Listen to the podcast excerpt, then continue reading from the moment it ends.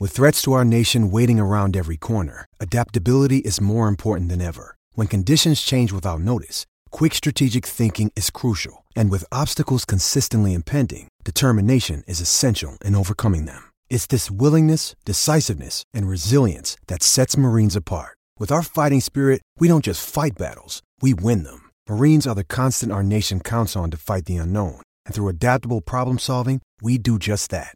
Learn more at marines.com. Time to fire up the grill. Time to go to Total Wine and find the perfect flavor to pair with those burgers. Ooh, I love their beer cooler. you love their prices even more. Wondrous selection, helpful guides, ridiculously low prices. Total Wine and more.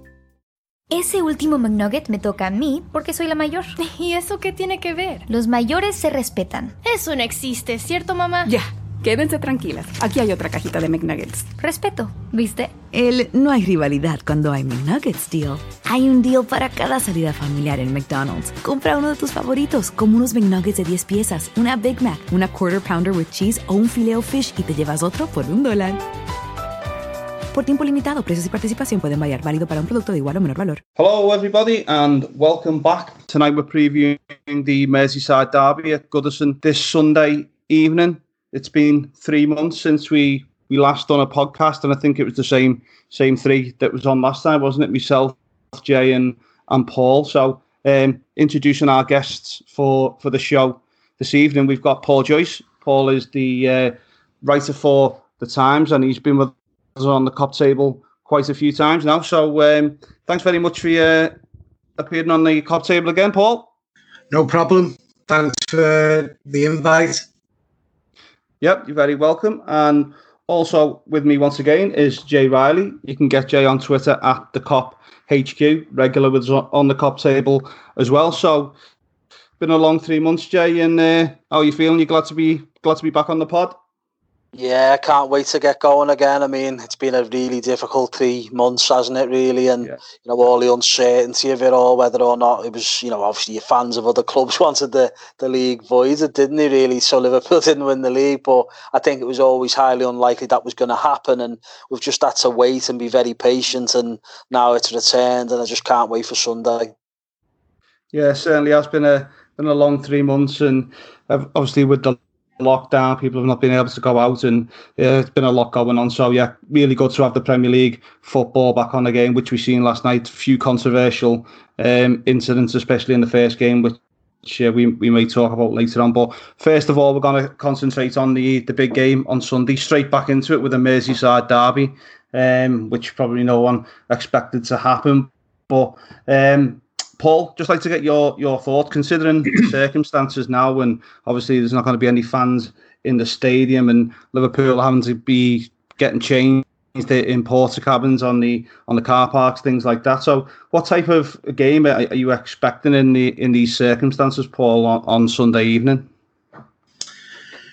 Well, I think there's going to inevitably there's going to be some sort of rustiness won't have obviously have the the intensity of a of a normal derby because there's the, there's no crowd there. But I, I think listening to sort of Jurgen Klopp in midweek and talking about how he will make sure that the the players know that they're playing for the fans, and he'll make sure that the performance is as intense as possible. I still I wouldn't be surprised if if if Liverpool sort of picked well picked up as close to where they left off as as as possible, really, because um, I think obviously the motivation is going to be there for them because of you know the two two games away from an incredible achievement and and beyond that, there's so many records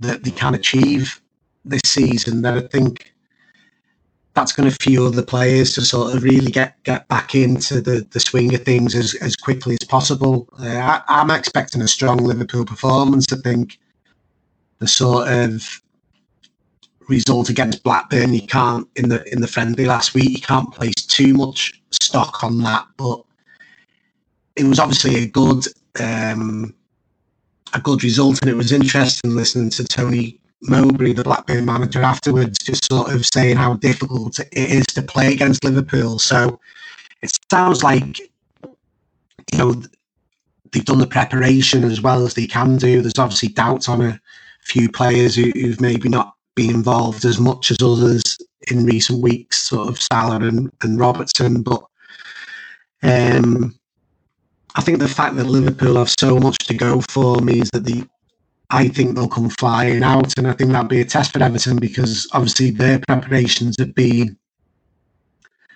less smooth. I would say. I think they've obviously got injuries to a few players, which which limits their options. Um,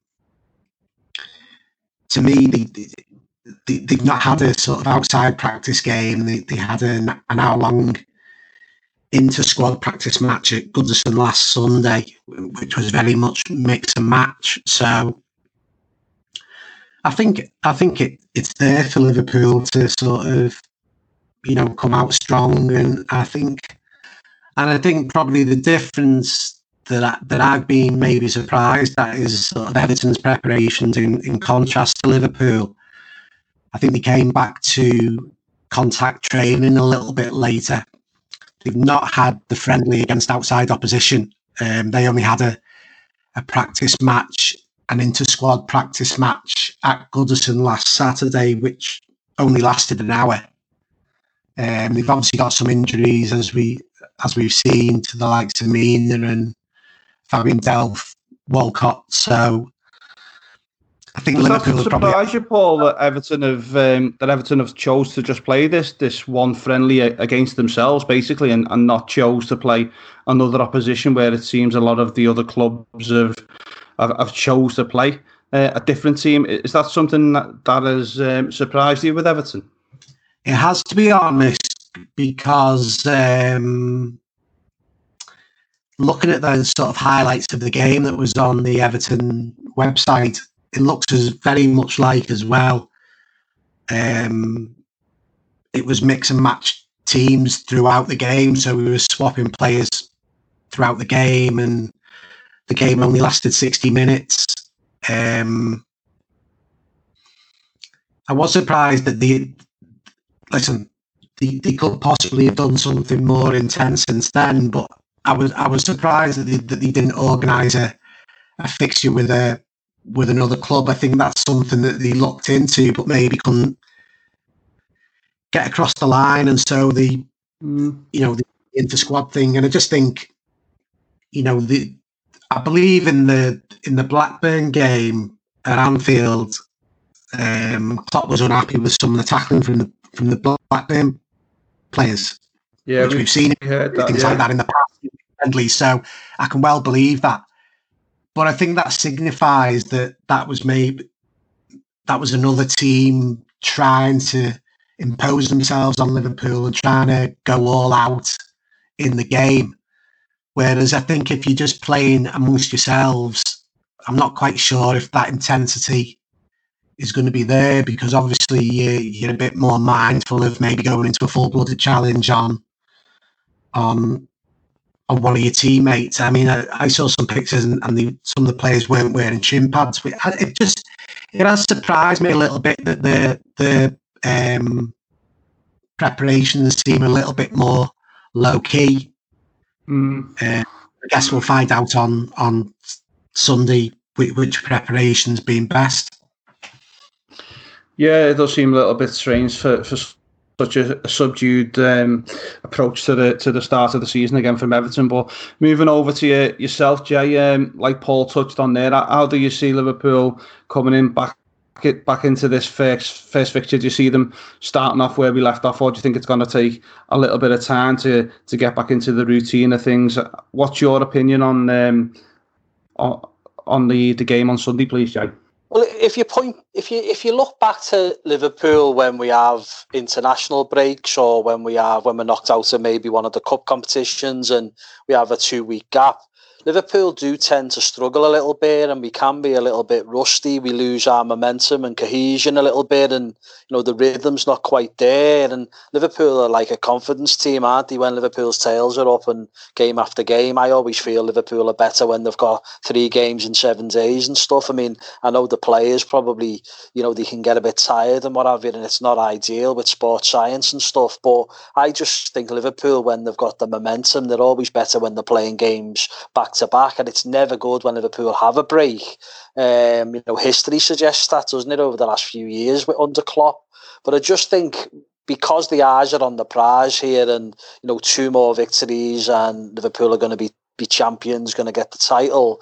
I just think there's so much importance on it now that we're going to be ready for this. There's no doubt about it. And I do think Liverpool's preparation has been quite good, to be honest with you. I mean, Paul saying there about Everton only, to his knowledge, having won you know, it, you know, the, a squad game amongst the, themselves for that lasted an hour. Well, Liverpool have had three of them that have lasted 90 minutes, and we've also had a game against Blackburn, as Paul also says. So, you know, when you think about Liverpool are, are well prepared for this now, and you know, there is certainly no excuses. If Everton are underprepared, which seems to be the case, then you know, you've got to think that Liverpool. I always think when you look at these games that I've watched in Germany, it's it tends to be it, with no crowd influence to to maybe influence you know refereeing decisions or you know even in terms of getting you know the home team if if you're a lesser team, shall we say, giving them the backing to to to give them that support to, to cheer them on against a better team. I always think because there's no crowd influence there, then it certainly suits the better teams and the better players. And you know, we seen, didn't we, last night, Manchester City absolutely destroyed Arsenal. It was 3 0, could have been 6 or 7, to tell you the truth. And again, you know, because Man City is such a very good side, you know, I know that was different because it was a home game for City, but I just think when it comes to playing these away games, shall we say, with no fans there, you know, it's it's certainly an advantage to the better teams. And I just think Liverpool, if you match Liverpool up to Everton, you know, let's not forget back in January time, Liverpool had half a team out and they still beat Everton's best team. So if Liverpool go full strength, which obviously they're going to aim to, depending on injuries, then you'd like to think Liverpool would have far too much for, for this Everton team, who seem to be underprepared for the game, more so than what Liverpool are anyway. Um, and I know it's a derby game, and certain players might be up for it because they know the importance of it to the fans and what have you. But you know, and I know Ancelotti is a very good manager, and he has done well against Klopp over the last few years with Napoli. But this is a different kettle of fish because it's a different group of players, and you know what you've got to consider is I always look at Liverpool when they, the some of the away games they have throughout the season. And there's no doubt that going to Goodison Park when it's rocking, it's one of the most difficult away games Liverpool have all season. You know, Liverpool have not lost there for what, 10 years, but, you know, we've not won many games there to tell you the truth. We've drawn an awful lot of games. I think there's been seven draws there out of the last nine games we've played at Goodison Park. And even though they haven't beaten us, I do think sometimes fans can play their part and it can they can create an intimidating atmosphere at times. And you know, I, I just think now with the fans not being there at Goodison, it will give Liverpool even more of an edge and more of a psychological edge as well, really. And we've obviously got more to play for than Everton. There's no doubt about that. You know, they're a mid-table team, not going to get relegated. They're not going to get into the European position. So they're just basically seeing the season out. And Ancelotti's looking at the players that he's got there, the ones that he wants to keep hold of, you know, for next season, or maybe put them in the shop window whereas Liverpool's aim is more important because obviously we want to get this title over the line as quickly as possible. So there's no doubt in my mind. I'm very confident going into this game on Sunday that you know it'll be a lot easier game than it would have been if fans were there. So for me, you know, I think Liverpool are ready for this on Sunday, and I just see a Liverpool victory and quite comfortably as well. Great stuff. Cheers, Jay. Okay, then uh, back over to yourself, Paul. The obvious question that we, we put it out on our, our Twitter page before about asking yourself some questions, and the majority of them, as you probably expect, are, to do with with transfers. But I'll, I'll just put basically all, all the questions into one.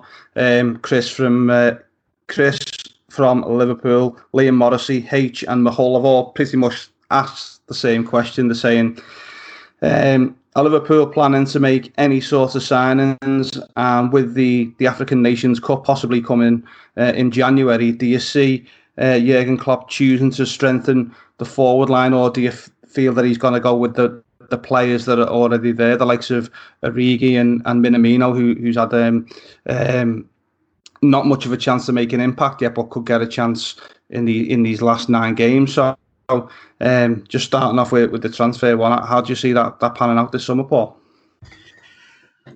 Um, well, I think as regards the sort of African Nations Cup um, situation, I know, I know there'll be a little bit of concern because Salah and Mane could go away, but I don't think it's Liverpool's style just to sign players for, you know, to fill a gap for a month.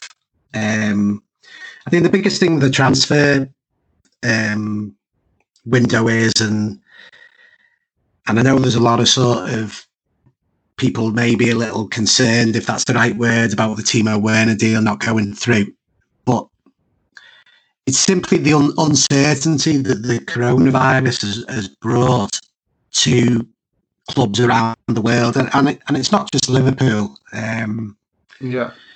You know, yeah. but in Liverpool's case, you know, the, they don't know when fans will will be back into the ground, um, which has big hits on on on sort of gate receipts. Um, and FSG run Liverpool as a self sufficient business. Um, you know, let's not suddenly get away from that. That that that they have that they throw pots and pots of money at it. The the the they try and sort of it's all about sustainability for them. So in the case of Werner, I think, you know, as we said the last time we, we all spoke, um, which was probably back in March, and we were all a bit sort of skeptical about whether the deal would actually go through for the for the reasons that, that have since been played out. But it's not just the transfer fee; it's also the wages um, on top of that. And I think in a period of uncertainty, Liverpool weren't prepared to sanction a hundred million pound package on a player who Klopp said is a great player, but might not have played regularly straight away at the time.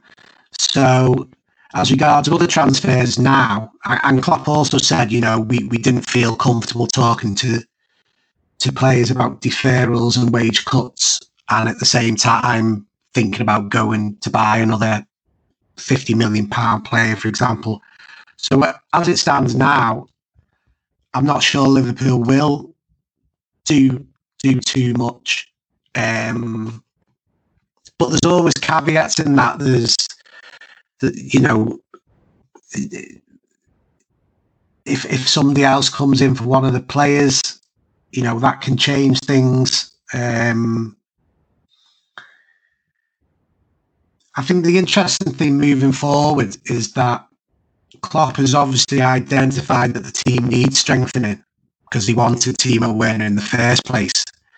So at some point, the might, you know, they will obviously bring in new recruits, but whether that's going to be in this next transfer window, which is probably going to end on think October the 5th is what they've said today.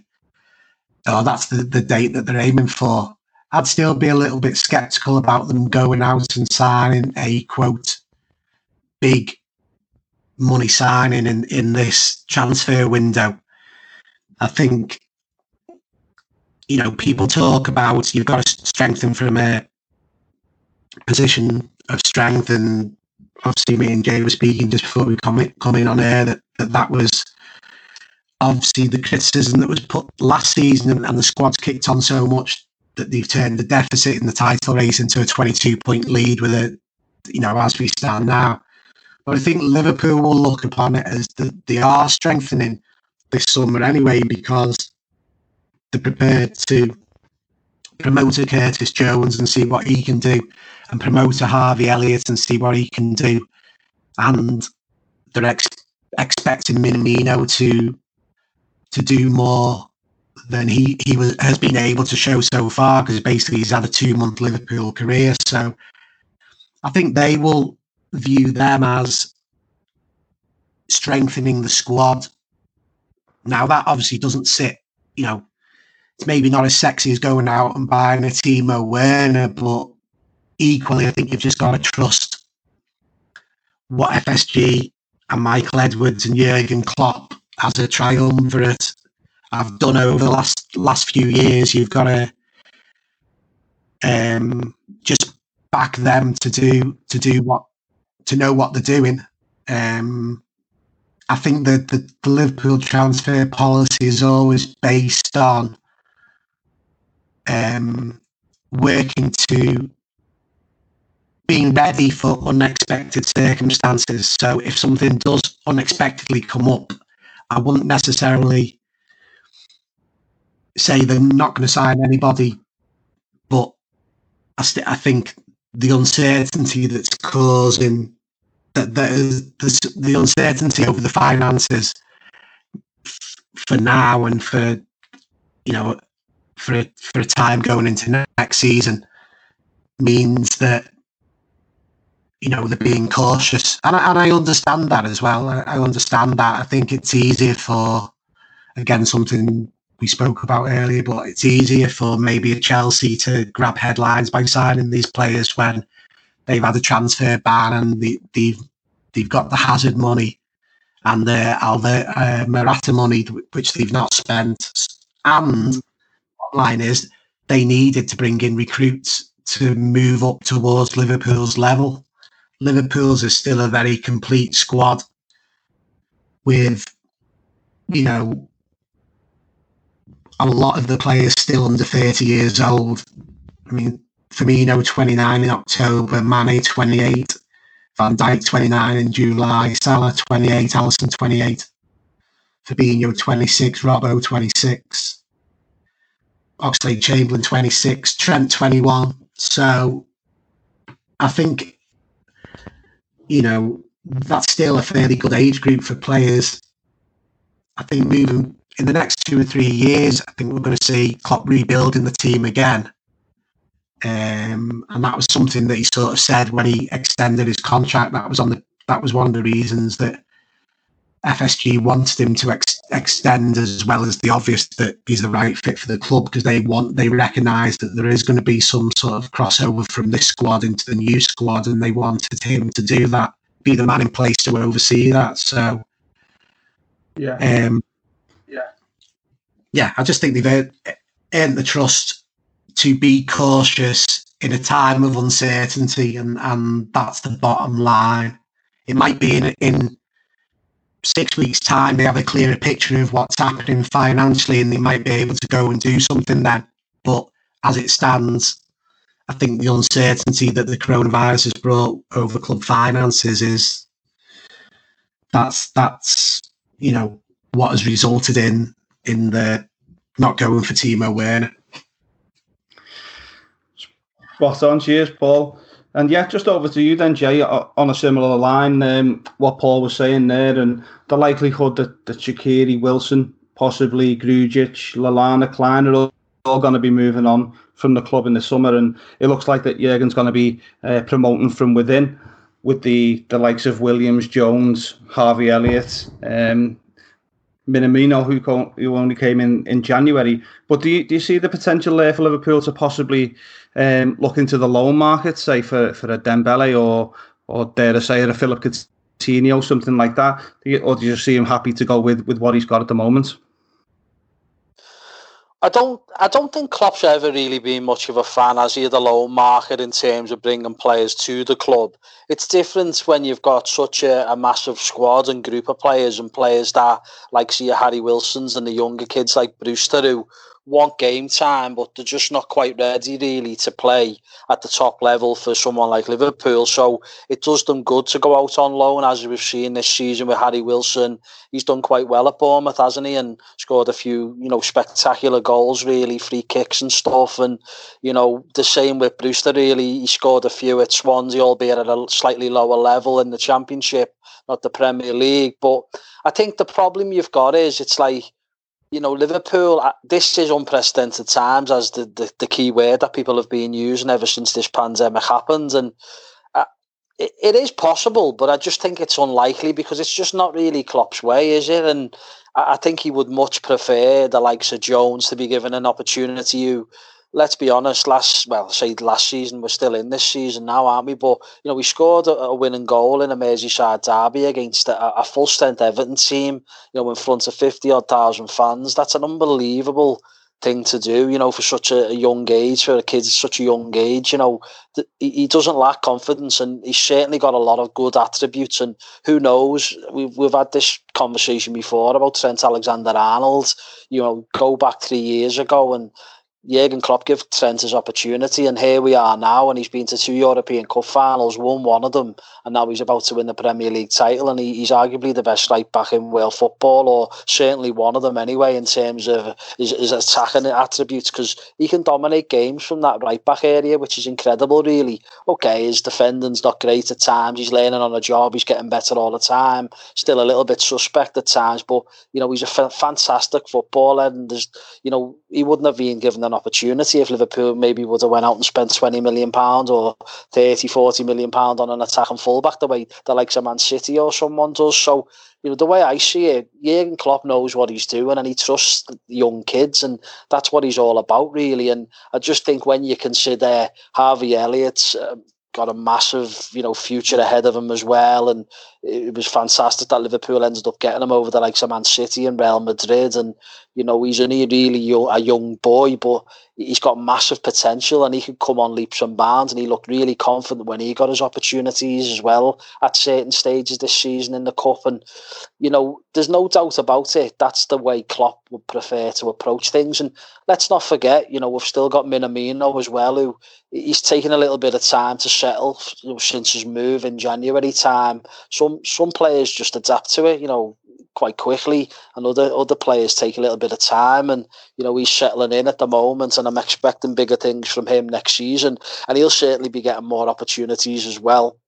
Um, we've seen how good he, he was in the Champions League when we played Salzburg and very comfortable on the ball, you know, clever, intelligent footballer, chips in with goals and assists. So there's no reason why he can't make a stake a, a, claim for you know a starting berth next season either. And then of course you know we've also got the fact that Naby Keita two years ago Liverpool spent fifty two million pounds on him. He's our third record buy.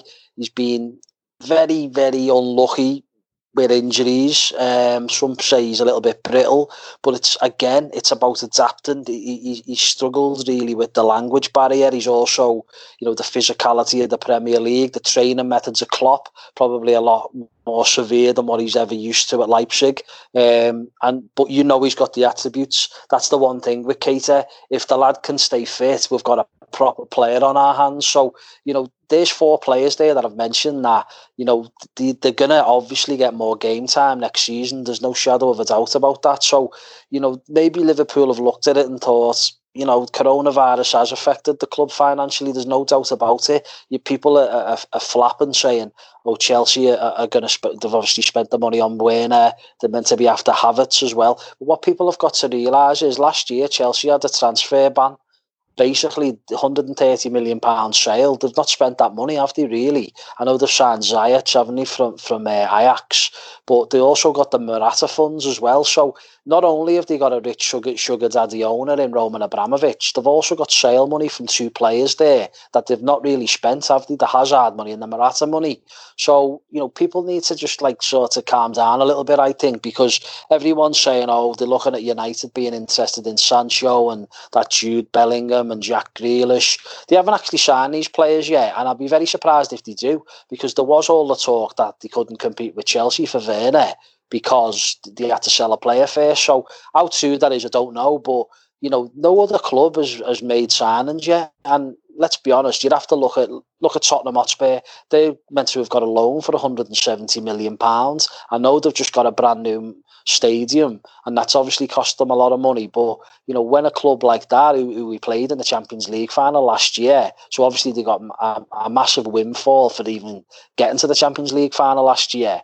They've had to get a massive loan to, to, to see them through. So I just think at the end of the day, people need to look at the bigger picture really of what this pandemic's done. And no one truly knows the massive damage it's done revenue wise to football clubs. And, you know, the, the stress signals are there from from a lot of clubs, and it's partly the reason why the seasons had to continue because of all the TV money. You know, it's it, it, it that's how severe it has been, and you know the likes of Chelsea and, and Man City the, the difference because they've got rich owners who, who are just going to bankroll them regardless of a pandemic. Liverpool are a bit different to that. You know, FSG have always run Liverpool as a business and, and they've always said that term self-sufficiently run. So it's quite remarkable the job that Klopp and Michael Edwards has done really to assemble this group of players and as good as we are to get to two European Cup finals, come ever so close to winning a league title last season and obviously going to win a league title this season. It, it's remarkable really, but we've got a massive we've got a, a, fantastic group of players. Just enjoy it. You know, it's special times at the moment. And I do take on board people saying, well, you know, when you're you're at the top, you need to strengthen and, and still buy because that's what Fergie done with the great United teams over the years. You know, we always bought one or two, didn't he, each summer to keep them ticking over. I, I do get it, you know, that that's that is a very valid point. But what you've got to consider is, you know, Liverpool are totally different to that. We're, we're run totally different. It's just not the way Liverpool are going to do things. Yet, of course, they probably did want to go and spend that money on Timo Werner. But the fact of the matter is, you know, Liverpool are affected financially by this coronavirus. There's no two ways about it. So, you know, as long as we don't sell a player this summer, and when I say sell a player, I mean one of the proper players, the star player, then there's no reason to be that concerned because all these other clubs are playing catch up to Liverpool. There's a reason why Liverpool are 22 points clear in the Premier League right now. And that's because we're far superior to every other club. Maybe Man City, we're not that much. I know 22 points is a big gap, but you know, Man City are the nearest rivals to us. There's no doubt about that. The gap is massive now, but they could close it. There's no doubt about that because the players they've got. But the the other clubs around us, they're playing major catch up to Liverpool. So let them do it. Look at last season. Everyone was complaining in the summer that we never signed anyone, and what happened? We went and blitzed the league this season. So I don't think there's too much to worry about. Liverpool have got a fantastic group of players. You know, Jordan Henderson turned 30 the other day. You know, most of them are around 28, 29, some are 26, as Paul highlighted before.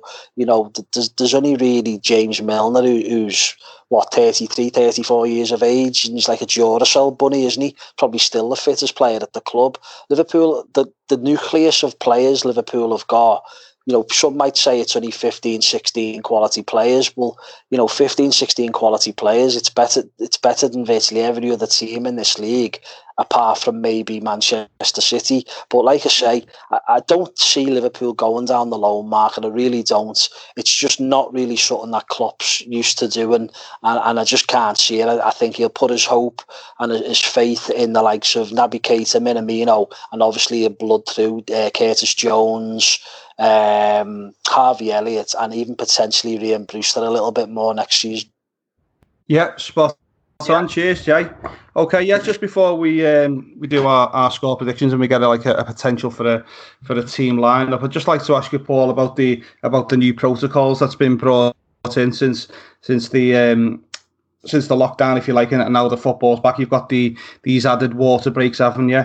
Um, is that do you think something to do with with potential for to alleviate injuries, if you like, by keeping players hydrated. It seems to be breaking up the game quite a lot in in, in the games last night. Um, so, what do you make of the these new protocols, Paul?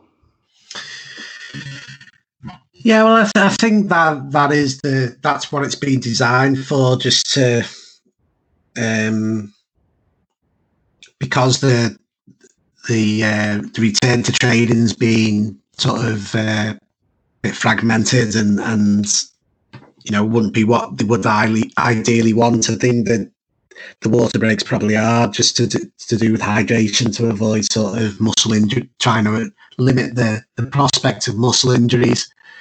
Um, I, I didn't think the the the altered the rhythm of the game too much last night. Um, of the two games last night. Um, you know, moving forward, we, we just want to get back to to sort of football as as we as we knew it, don't we? Really, I mean, I don't think there's the. I think partly the water breaks might have also been brought in because of the the, the weather that there's been in recent times as well. Um, but yeah, I mean, I,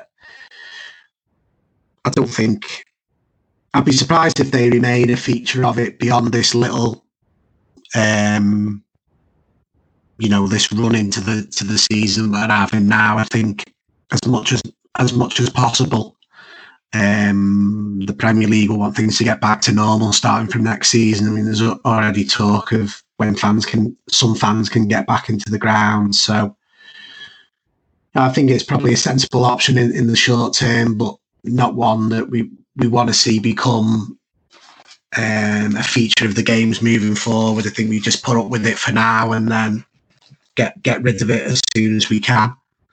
Yeah, you've also got the um, the additional uh, five substitutes now, isn't it, as well? So that's another um, aspect that, that's been brought in between now and, and the end of the season um, with these nine games to go. So yeah, cheers, Paul. Jay, just um, like to get your thoughts on on a potential starting lineup for Liverpool. Obviously, there's a there's a couple of doubts, isn't there, with with Robertson and Salah. I think it was who've missed a, a couple of training sessions. Um, so I'll I'll just see Liverpool lining up in the in the Merseyside derby on Sunday, please. It's going to be quite tricky, really, because I think when you analyse the games that they've had, I mean, they've only been squad games, most of them, but the game against Blackburn as well. It's Naby Keita stood out a lot. I mean, you know, maybe he's a confidence player and he struggles a little bit when it comes to the intensity of a game when there's a crowd there, 40, 50,000 fans. And maybe this suits him a little bit more to gain his confidence because he's looked really good. I must admit, in, in the clips that I've seen and some of the highlights and stuff, he does look the player that, you know, we all thought we were signing two years ago. So maybe because it seems that he's ready and he's he's one of the form players so far in these last couple of weeks in the in the, the return to training, then it, it could very well see Naby Keita start in the game. But the only thing with that is, you know, the way Klopp is, he tends to like that midfield trio, doesn't he? Where it's workman like with the likes of Henderson, Fabinho, Wijnaldum. Um, so whether or not he'd do that, because that means taking one of them three out of the, the firing line, and putting Keita in. I'm not sure, but there's also the, the fact that Mo Salah's hardly featured in the last couple of weeks. I mean, he played in the first game, the first squad match that they had, and then he missed the next game, and then he, he also missed the Blackburn game, but apparently he's meant to have played at the weekend, but ever since then he hasn't trained again. So who knows? I mean, it's not ideal. It certainly isn't with Salah, and it's quite clear to me that something's not quite right if he's being missing training and not being featuring in these games. So that would lead you to believe that there's a really big opportunity there for someone else to start over Salah, and he might just only be on the bench for the game. Who knows? But like I say, it's difficult to really select the team. I mean, Sadio Mane has also looked very good as well. He scored in all of the games as well. So you know, Sadio Mane is a shoe in to start. Another interesting one is for me, you know, because he did sit out one of the games as well, and he was only on, only came off the bench against um, Blackburn in the friendly that we had that we won six 0 in. I think he should start the game, but again, you know, his preparation hasn't been as ideal as some of the others. Um, other than that, you know, defensively, you'd have to consider the fact that yeah, Andy Robertson, a, a, little bit like Mo Salah, hasn't featured much in the last couple of weeks. So whether or not he'll start, but I think the thing with, with, with Andy Robertson is it's it's happened quite a lot this season at times where he's not really trained that well because he's been carrying a knock and a niggle and he hasn't really done much training. But then when it comes to match day, he starts, and I think a little bit of that's down to the lack of cover Liverpool have got in that position. And you know, we've I know we've moved on from transfers, but I think that's somewhere that I'd like to see Liverpool maybe buy a backup fullback really this summer for next season. Um, we all know James Milner, fantastic professional, can do a job there, but he's not getting any younger, and he I think he's is he thirty four now, and it's not ideal in playing there. Certainly, if Robertson got an injury for three three months or so, you know, to expect a 34 year old James Milner, who's a midfield player, to play left back out of position wouldn't be ideal. Um, if Robertson doesn't make the game on, on Sunday, which I do think he will do, but if he didn't, then I think Milner probably would slot in there for that game. Um, but, you know, like I say, it's going to be Gomez and Van Dijk centre half, Trent Alexander Arnold right back. And, you know, it's as I say, very difficult to really pick it because you can't. It's hard to second guess Klopp, isn't it? And I think this now, first and foremost, it's all about who's the fittest who who's looking ready, more prepared, and this is why I, I, would have me doubts a little bit with Salah because he hasn't featured much. Whereas it's a bit different with Robertson because obviously, as I've just mentioned there, the lack of options. Whereas with Salah, you could you could you could even play someone like Harvey Elliott or Curtis Jones in that position, or maybe put Naby Keita on. Sorry, Origi. Yeah, or Origi could go on the yeah. left hand side and switch Mane to the right. So there's options more so with Salah if he's to sit it out. Whereas it's a bit different with, with Robertson, it's more of a specialist position. So, you know, it remains to be seen, but no doubt about it, Jurgen Klopp will play the fittest the fittest players really and you know, Minamino as well, another one could be in but a shout because he's featured quite a lot in these games and it, it, was interesting that he started the game against Blackburn and played sort of like as a false nine in the Firmino type of role, really, because Firmino only come on second half and he scored in the game, got an assist, and nearly scored another one as well. So obviously he looks ready as well. He seems re- well prepared for you know the return of the football season. So as I say, it's going to be difficult to, to assess who he's going to pick, but you know, like I say, hopefully it'll be a winning winning team selection, and I'm very confident going into this game. Okay, cheers, Jay. Right, just before we go, then um, what we'll do, we'll get a we'll get a score prediction from you both, and then um, and I'll do one at the end. So starting off uh, with you with yourself, Paul. Can you give us your thoughts on a on a score prediction for the Merseyside derby on uh, Sunday, please? Um, I should really say a draw because of medical I cover Everton as well. Um, I'll go one two to Liverpool. Yes, you're going to go with a with a two one victory for for Liverpool.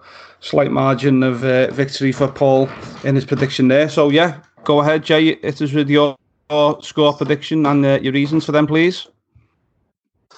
Well, all things considered, you know, it's going to be strange. There's no doubt about it because some have likened it to, you know, maybe like a, a, a training session because obviously there's no fans there. So it, it is going to be a strange situation that we're involved with. And it, it just depends who adapts to that, you know, best really. But I just think Liverpool seem to have we've got a lot more to play for than ever for the kickoff, but I just think we seem a lot more prepared as well, better prepared, and you know, you've got to, you know, when you play football, there's nothing better than having games. You can't just train, train, train constantly. You've got to have some sort of competitive edge there. And Liverpool have had that with Blackburn to get a little bit of fine tuning into the into the lads. And also, you know, if Everton have had squad games, well, Liverpool have had them as well, but we've probably had more than them.